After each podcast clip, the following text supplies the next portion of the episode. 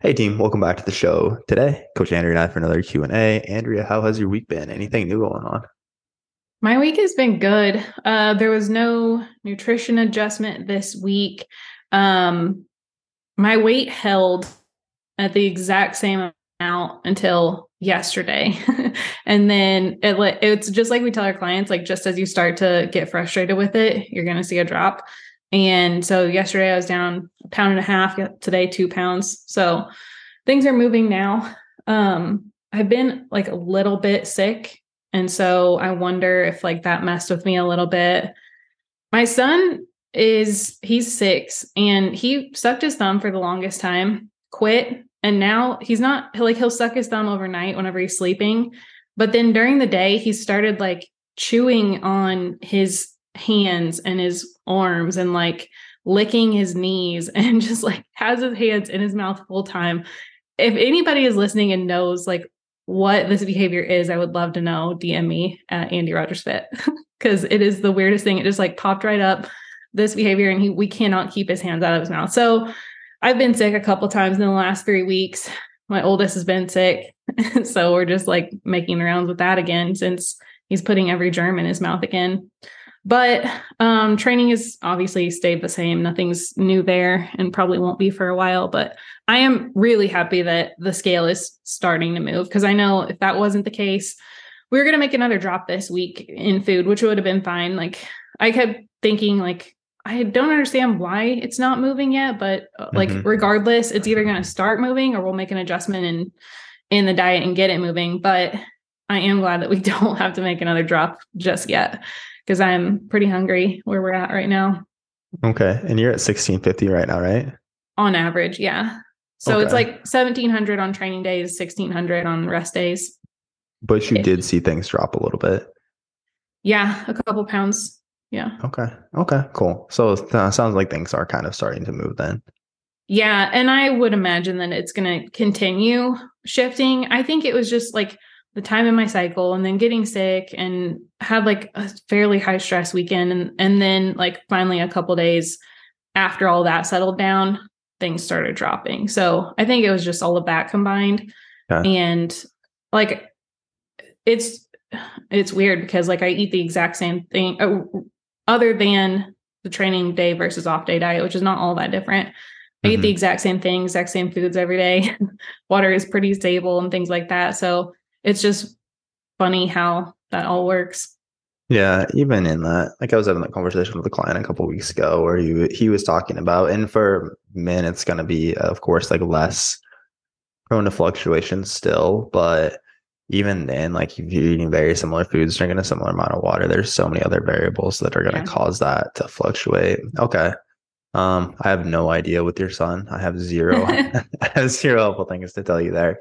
Uh, from my end, I feel like it's been a pretty good week, pretty standard to the last few. Um, as of today, actually, I'm starting a deload. So we've been pushing the build phase for what, like, I think we're at five and a half months now. Um, what I what I think we started in December actually, so we may actually have been at six months. It's crazy to think it's already been that long. Um, but yeah, so wrapping up like the first block of building at about six months here. So I'm gonna have one week of deloading for this week. Like my food isn't changing at all. We're just keeping basically at the same surplus calories to really just expedite the recovery process a little bit more. Um, and that's what like I know we talked about this the, the last couple weeks. Like I feel like mentally it was having a hard time a couple weeks ago, and like since working through that, like I like mentally feel much better in my like at the end of this mesocycle than I normally do, where I just like feel a lot more run down normally at the end of a mesocycle. Mm-hmm. So it's been weird to see that actually like improve, but it's just been like every week for the last two weeks, it's just like like I feel good going into my sessions, but the reps just aren't there. Like a lot of my movements, like my bicep movements and like my chest movements have regressed just a little bit. And it's not even like I feel bad even like going to the set. It's just like there's just not as much there. Which again, I know like once we deload, I'll probably see a jump forward in that. But from here, then we are going to take the next week to like deload. We're gonna get blood work done again. Um, and then from there, we are going to be entering a mini cut, which I think is to be something like four to five weeks. Um, and pushing to lose like one to 1.5% of body weight per week.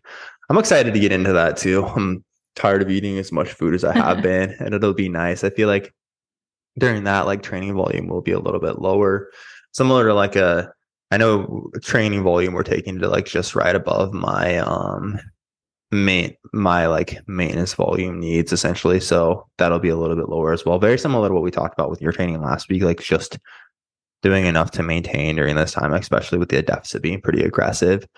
Um, and especially in a mini cut, like I'll pull clients' volumes back quite yeah. a bit more. I know we we were just talking about this recently as well, but um, yeah, from there, then we are going to be entering another building phase. Um, for like five months, I think, and then oh, actually, shit, that would have to be like three months because our wedding's October 28th, and I know we're gonna do like a six to eight week cut leading to the wedding, and all that's kind of in flux. But yeah, that's kind of the plan for the next couple months here. And then we are also um from a movement perspective, we're keeping like I know the plan is to basically keep everything the same except for I think I'm selling one of my pieces of equipment. So I have like a converging chest press, which the Are thing you I selling that? I thought yeah, you I liked it. I it's okay. The problem with it is like with my shoulder, especially, you can't to really like train in the lengthened range. It's not like you know how you'll see people like do a hammer strength press and they'll like put the yoga block in yeah. front of it to like start in the mid range there's no way to like set it up like that to so to like actually get to where like because otherwise it's either like you have to stop with a short you have to like stop your range of motion short to where it's like you don't really get a stretch on the pec or you have to start the press just so deep in that range and for me for especially with my my like shoulder issues from the past just really irritates my shoulder as much as anything else so um i don't know so with that, like I'm, I think I'm going to sell that, and I think I'm just going to get a Smith machine again. So, yeah. do you think it's just as effective to just put your bench in front of the cable machine and do a cable that's chest the thing is like I have, yeah, exactly. So that's yeah. what like I have the cable chest press. I have those two pieces of equipment. I don't know. Have you seen that lat pull down that I have? Um, was it there when we were there for the meetup? No. No, no I have not. Like in the background of some of my videos, but I got like a lat pull down as well and like it's like it's the Nautilus Nitro lat pull down. It's the so is so, that better than using the lat pull down seat for the Prime? I would also say no. Okay. Um, I thought it. You're taking up valuable real estate in there. I know. So that's the thing. I think I'm going to sell both of those because, like, for the chest press, and then similarly, like, I think that lat pull down is solid. I like it, but at the same time, like, the, the a cable chest press is like my most disruptive movement right now. And that's the thing is like that machine press chest press is the exact same thing except for for me it's like just doesn't feel as disruptive and it like hurts my shoulder a good bit more. Whereas like i love that cable chest press. Um and then same thing with like that that lat pull down the problem the problem with that is like my arms are so long that similarly it's very very hard for me to like get a good lat stretch with it it bottoms out before i can get there again, I think for most people that wouldn't be a problem, but like with me being six three and I have like very long arms, even for as tall as I am, it's like harder to get that range of motion. So yeah, I think I'm gonna just sell both of those and put a Smith machine in instead. Cool. Where'd you sell your Smith? Did you just sell your Smith machine on Facebook? Yeah, I just sold it on the Facebook Marketplace. Yeah. Um, but I'm ready to just get that done with so I can stop obsessively looking at gym equipment. Um, Do you have a preference on the Smith machines that go straight up and down versus on an angle? That has been my challenge, honestly. I wish you knew like the amount of time that I've been looking into this. Um, because like from a like from a pressing perspective, like that's like most of your barbell presses, it would be like at a slight angle. You're not pressing straight up and down. Yeah. Um, but at the same time like typically the, ones that move straight up and down like have felt better to me i'm not sure why that is so I, i'm i'm very torn on it and i'm still not sure i need to just yeah. like make a decision and, it's just like it. movement by movement like which one is better i know step back I lunges know. that little angle backwards is so nice but then some like squat patterns you just want straight up and down mm, yeah that's like I love a Smith machine reverse lunge as well. Like I for both clients and myself, I personally like love that as a glute movement. So definitely would like if I had a Smith machine again, I would for sure be incorporating that. Um, and again, we would be using it for a decent amount of my presses, but um, we'll see. I'm kind of torn on that. All right, you ready to get into some questions? Yep. Cool. All right, I know you have more than me, so go ahead and take it away. All right. First up is Is there such a thing as fast versus slow responders to nutrition and training? Absolutely. Um, I would say that's more specific to training muscle growth than it is to nutrition. Um, there's a huge, there's going to be a huge genetic component to um how your body responds, like your ability to build muscle growth, right? I know even like with with PEDs, so like performance enhancing drugs, even then there's people that are like non-responders or they just don't respond nearly as well. Like there's a genetic component to that as well. So I don't know why that's where we went right off the gate, but again, like your ability to add muscle tissue, your genetics are going to be a large component to that. Now, I think that people can use genetics as way too much of a crutch. Like, um, I think everyone is capable of building a great physique that they feel great in and like they like the way they look. Now, are you going to like like like Steve Cook for me was always the guy where it's like if I just train hard, I thought in college like if I just train super hard for like the next three years, four years, I'm gonna have the same physique as Steve. And like we haven't gone there yet, and I think it's been like 10 years now, but um there will be limits. It's very it's very similar to like are there genetic resp- are there like slow and fast responders to like playing basketball, right? Where there's going to be some people who are naturally just more talented at it and better suited for the sport. And there are going to be some people where, like, hey, as you practice, you can get good and definitely see big improvements, because you might never be an NBA player. Does that make sense? Yeah. Okay. So then from the nutrition perspective, um, I would say that's a little bit more nuanced still because there's there will be people who it's like, hey, um, maybe you've like pushed tried to diet before and things just haven't gone as expected. And there's gonna be a lot of variables there, like digging deeper into like when we're assuming adherence is perfect, um, your lifestyle stressors, your sleep, your NEAT, things of that nature. And even then digging into like, okay, so how's your health, right? Like what are your thyroid markers like? Like what does your blood work look like if that's something we need to dig into? And that can have a big impact on um, how someone will will respond to those things.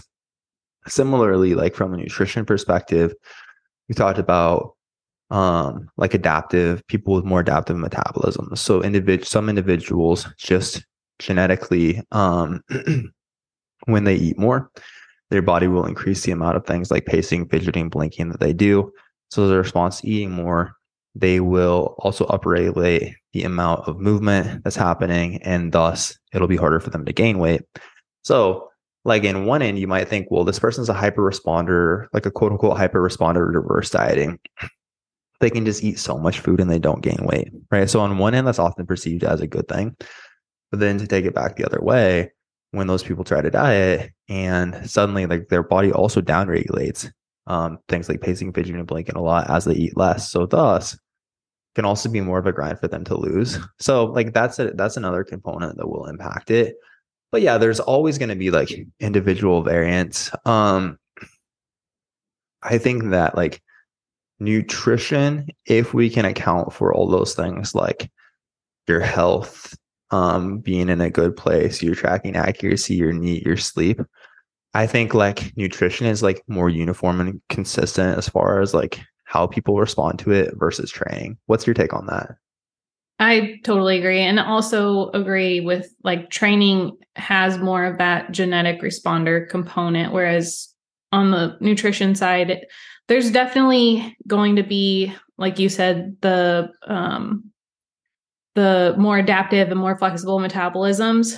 But I, I that is a genetic thing but it just like it changes the way you have to diet. It doesn't change that you respond to a diet as long as you're in a healthy place. You know what i mean? Like if you're in a 500 calorie deficit then in theory, you're going to be losing about a pound per week based on that. Now, there's a lot of variables there, um, but that's that's given that you actually are in a 500 calorie deficit, not just projected 500 calorie right. deficit. So, like one person can get into what is 500 calories less than their maintenance, and they'll lose like clockwork. Whereas that adaptive metabolism, like they're gonna naturally move a little bit less, pace less, blink less, and now all of a sudden they're actually in like a 100 calorie deficit and it doesn't really show that much difference um, on the scale. But yeah, I mean, with training, you can see like if you think back to high school, there was like boys who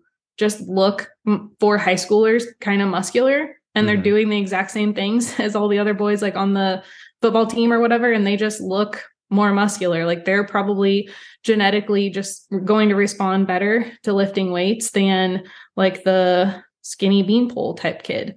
Yeah. So I mean that's that's like a really obvious one, but I, I, would also not focus on it too much because it's something that you can't change. So yeah. like you can still get a response. It might not be as fast as the next person, but you can't like just hate that enough to change it. so yeah. you might as well just make sure that you're optimizing everything as much as you can on the nutrition and the training side and do what you can with the genetics that you have.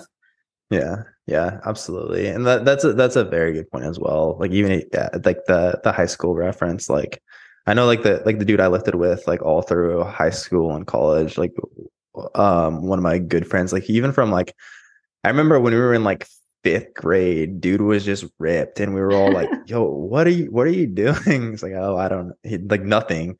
Um, even then, like, but I would always be like so consistent, like through college. Like, I'd never miss a training session. I was like tracking at least like my protein, and he would like, "Oh, well, I'm not able to like lift this weekend." It'd be like a couple weeks, and then like it was so much less consistent. But he would always like come back and like if out just like because of the competitive nature, like he would always be able to like match what I was doing from like a strength perspective. It was it was the most annoying thing. But as you said, yeah.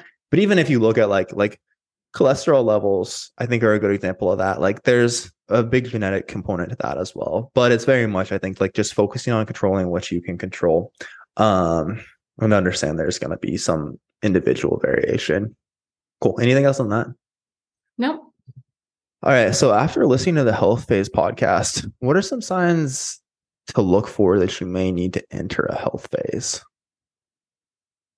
So for me, it was just th- knowing that I was consistent and things weren't making sense with um, the calories that I needed to maintain in order to maintain my weight. They were just low, lower than what made sense. Um, for my height and weight and activity level and everything it was pretty far off. And there is there's again a genetic component to that as well. Some people are just going to be able to eat more than others. Like having clients makes that so apparent. I have some people come in eating like 25 women coming in eating like 2500 calories plus. And doing very well maintaining and then some people struggling at like 1700 calories. And it, it's just like a lot of that is going to be consistency but some of that is a genetic component. So right. i wouldn't put all of the like i wouldn't worry about that um and uh, too much. I don't know how to word what i'm trying to say but like it is a clue but it's not like the end all be all of like, oh my gosh, I'm eating 2300 calories and gaining weight. Like that just probably yeah. might be too much for you. This, that, just to jump in quick, like, yeah, that gets overplayed so much, honestly. And I think that it's like detrimental to a lot of people. Like, I see so yeah. many influencers out there who aren't actually even doing nutrition coaching themselves, but they have like a training program to sell, or maybe they like give out, they sell like ebooks or something like that. And it's like, hey, babe, I eat I I I only I diet on 2000 calories and like look at my physique and if you're if you're not a small child you shouldn't be eating less than 2000 calories and that's just yeah. not actually how it is like yeah it's especially that, if you don't have a ton of muscle right and i mean even like even like the 1200 calorie mark that's thrown out there, which that's like for some reason that's the gold standard for like if you diet below this, like or if your coach is dieting you below 1200 calories, then then they're doing something very clearly wrong. But and like they're now, of course, like, is that common? No.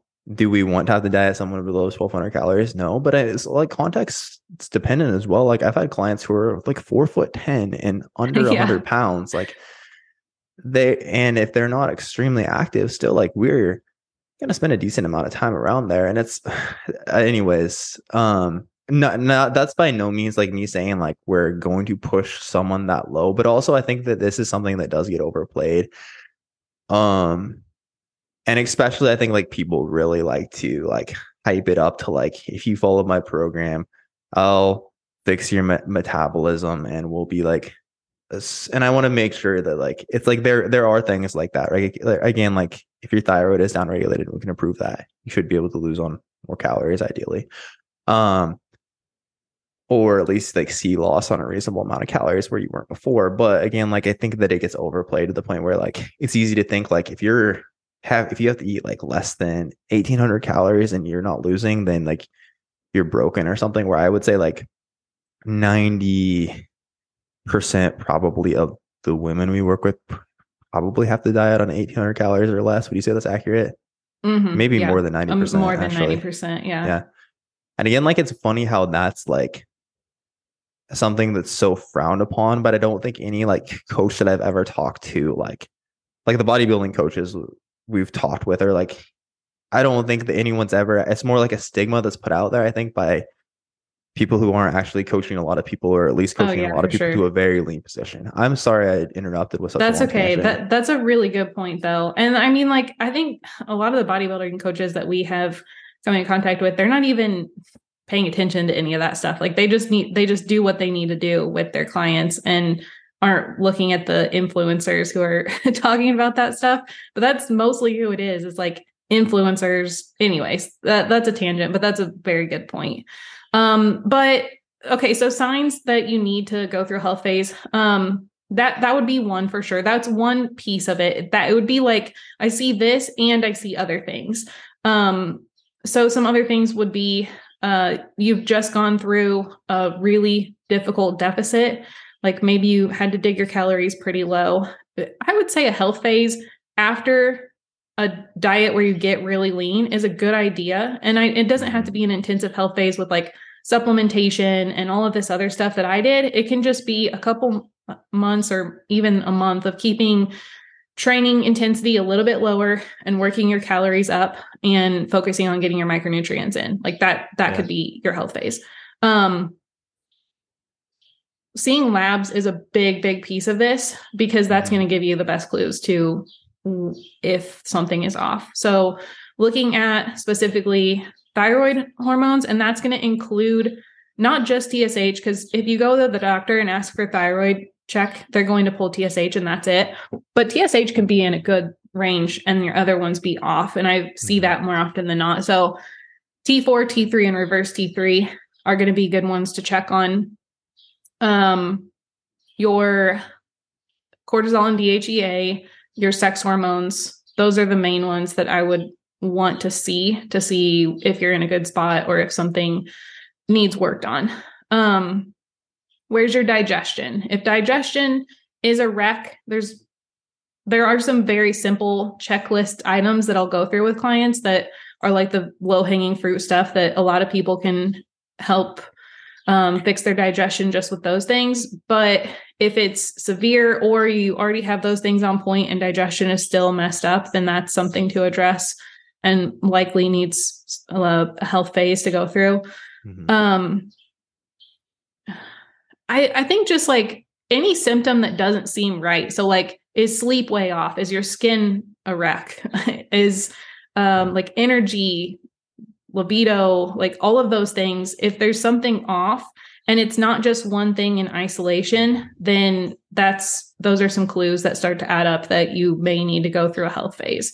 And really like those are things that we just want to make sure they're in a good position before getting you into a position where you're pushing your body. So pushing your body in either direction to build muscle or to lose body fat because if you are in if you're if you're working at at 70% and then we push you into a diet or a building phase that percentage is going to continually go down and down. Like it's just going to get worse from there. So by de- by definition, pushing your body in either of those directions is kind of like digging this recovery hole that you have to be healthy enough to get out of in order mm-hmm. to see the benefits of it. So if you um, aren't in a good position to do that, then it's not going to be as productive, and it's only going to put you in a worse position. Yeah, absolutely. Um, no, very nicely summed up. It's basic. Uh, the difference between a health phase and a maintenance phase, like they're almost like interchangeable terms. Where yeah. you said like a lot of times after a diet, I think it's more so dependent on like, is this like a maintenance phase that we're and again, like there can be some crossover here. A lot of times the maintenance phase is just like, hey, we achieved the thing that we wanted to achieve, like from a fat loss perspective, or even like you just want to like take some time to just focus on maintaining. Um, but there's not like these glaring things that we need to focus on. So like maybe we can continue to push training relatively hard, so on and so forth. Whereas a health phase is typically like we're seeing specific because we are typically going to be right around maintenance or I would say health phase also like as you mentioned is oftentimes like for someone who gets lean past the point where it's sustainable. Like we got ready for a photo shoot, for example. Um, and you actually need to regain some fat. Sometimes a health phase is going to be a situation where, like, as opposed to maintenance, we're trying to maintain here. A health phase, like we are, is almost always going to entail working calories up as well. Um, but oftentimes it means like, hey, we may need to regain a little bit of fat in order to be healthier. And it also oftentimes comes along with us pulling back training a little bit more, as opposed to like again in a maintenance phase it might not be a time where you're pushing for a lot of muscle growth, but again, and we're okay to like still challenge ourselves and push harder in our training. This isn't always true for health phases, but again, a lot of times, like it's about like we need to better manage stress because we're seeing this manifested in like um your like sleep, your menstrual cycle, whatever it may be. So as you said, like um, so training is another big variable that we're looking at, at there. And again, more so like we're being intentional about like we're incorporating like these specific foods to try to to improve your digestion or these specific nutrients um, that we that it appears you may be deficient in. I, I think that, so. Again, like good signs, as you said, like if your uh, weight loss is you're struggling with the weight loss, and there, I think the very important caveat is like also understanding this isn't the first thing that we jump to. Uh, we've been talking about podcast like stuff like this a lot more on the podcast lately. Um, and I also want to make sure, like, for the listeners, we're careful to not like frame this as that's the first thing we jump to, nor because it's so common. Like before, we're just gonna jump to like, oh, for sure, it's like your thyroid is. We need to like, we need like more selenium or whatever it may be. Like we'll look to first, like, what does your diet actually look like, right? Because a lot of times there will be things like, well, your diet is deficient in so many things because your food quality is so low so that in itself is probably what's driving these issues. And also, hey, you don't sleep because you drink 800 milligrams of caffeine a day. Um, and so we don't need to necessarily like go get a ton of labs done and like let's get you on all these supplements, but let's focus on hey, here's how you can fill these nutrient gaps with whole foods. And then from there, let's pull back the caffeine. Let's focus on more stress management.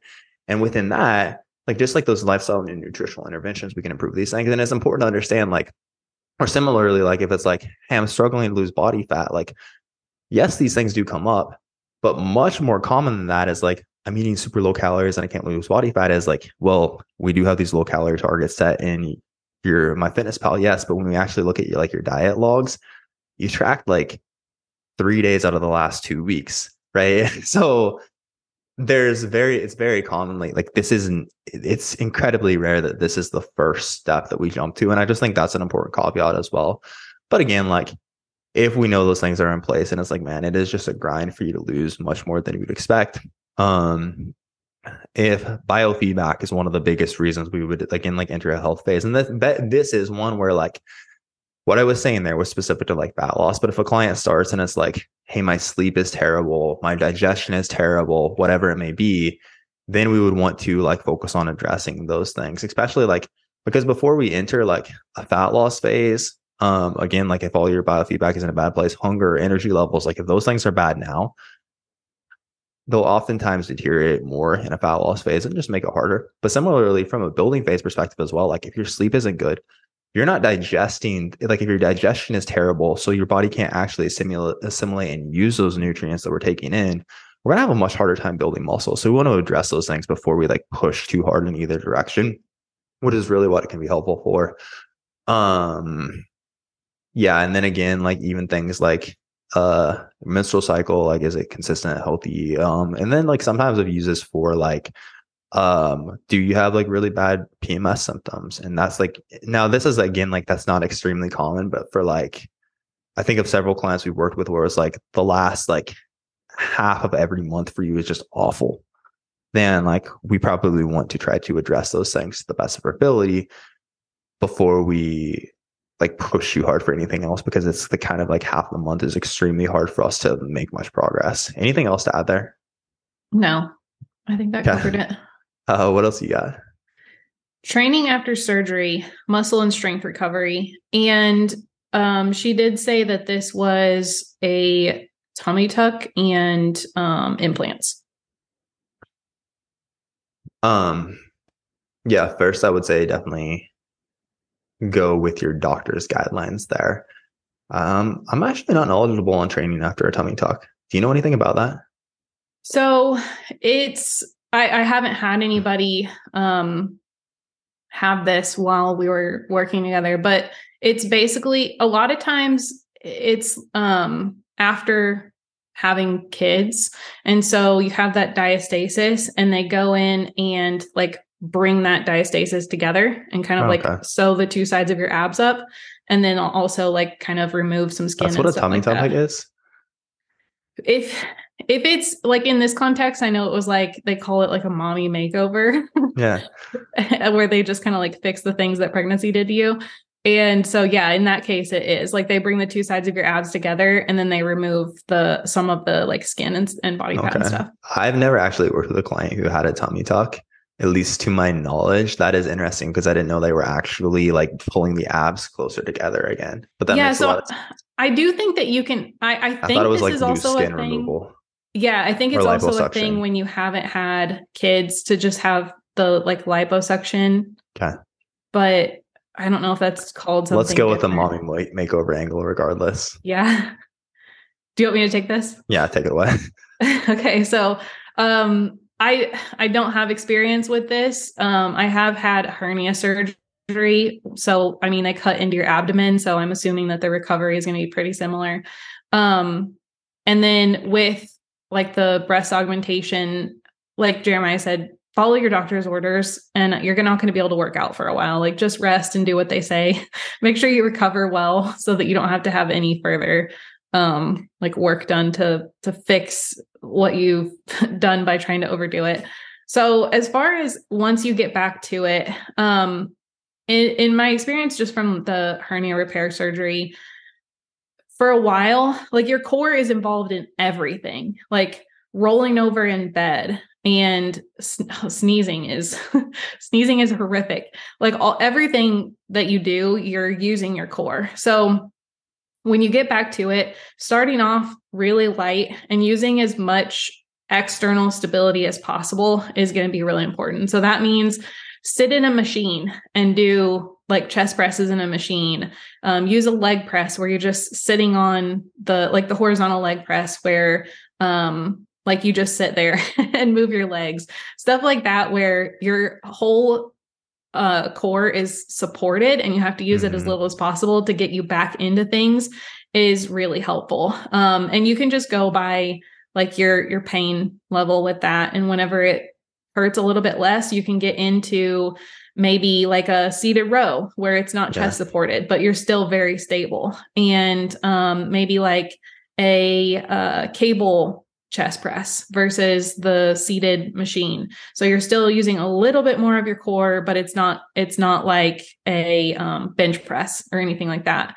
Um, stuff like a dumbbell row or barbell row, like that kind of stuff where like with a dumbbell row, even though you're braced, there's almost like an anti hmm component to it too that kind of mm-hmm. stuff is probably going to come last so um, don't jump into that right away for sure and yeah. then from what i've heard with breast augmentation surgeries going overhead, so like pull ups, is pretty uncomfortable for a while, and doing any deep chest stretching with um like dips or chest press is uncomfortable for a while. And I don't, I think that in some cases people just like don't don't do those anymore from then on. So go with whatever your tolerance is for that kind of thing. And if there's any sort of guidance from the doctor where it's like you can do this like self mm-hmm. release in your armpits or something like that to get more range of motion, do that and don't skip it because that way you can get back into things. But um I know that that wasn't like a super great answer, but basically just go with your listen to your body and go with your pain tolerance. Yeah, I think like with the breast augmentation, I have worked with a decent amount of clients like who have had breast augmentation. It's rare that it's like, hey, I just got this done. In that situation, though, it's been like, hey, we are just not doing pressing work for a considerable amount of time per your doctor's orders. Everyone that I've worked with has been able to get back to pressing, but it very much is like, of course, part of it just being the time off, there is typically a big deterioration in strength and like the feedback I've gotten has been like pressing has just felt as a whole just different. Mm-hmm. Um, that said, typically, like, especially if you have just gotten a breast augmentation, you're probably not too worried about like, I need to build the most jacked pecs alongside that. So I don't think it's that big of a deal. Like, uh, still, like, we'll typically like focus for most women we work with, regardless, we'll typically focus more on like the clavicular pec. Um, and but over time i think like still like we're able to continue to progress strength like just from like the anecdote that i i've like for clients that i've worked with it's it's again just if you give it time it doesn't seem to be a problem. Um it's just something that always like any client that i've worked with who has had this done just they're typically a little bit more leery uh, around pressing which is understandable. Um and then but it, i think like over time it it comes back. But again like tip i don't this isn't always the case, but again, typically like presses, chest presses specifically aren't a huge priority. So I haven't yeah. ever really for like most female clients. So typically, or like they're typically not nearly as attached to their strength as uh, for for chest pressing, like versus what like a lot of men are. So in that case, I like haven't. I generally haven't seen it be much of a problem. Just give it time, as you said. Anything yeah, I don't think I have there? anything else there. Okay. Okay. Cool. Well, that is what we have for y'all for this week. As always, we appreciate all of the great questions. If you're enjoying the show, do us a huge favor, leave us a five star rating and review wherever you listen. Um, I don't know what that actually does, but I'm pretty sure it helps us get more reach and reach more people. And then if you want to apply to work with our team, just click the application in the show notes. We will reach out, get a call scheduled um, work through do we feel like it's a good fit? Do we feel like we can actually help with where you're coming from? And it, if from there i think that's the case then we'll we'll talk through what the coaching process actually looks like and just give you some more clarity around like what the process would look like to achieve what you want. But as always thank you for tuning in and we will catch you guys next time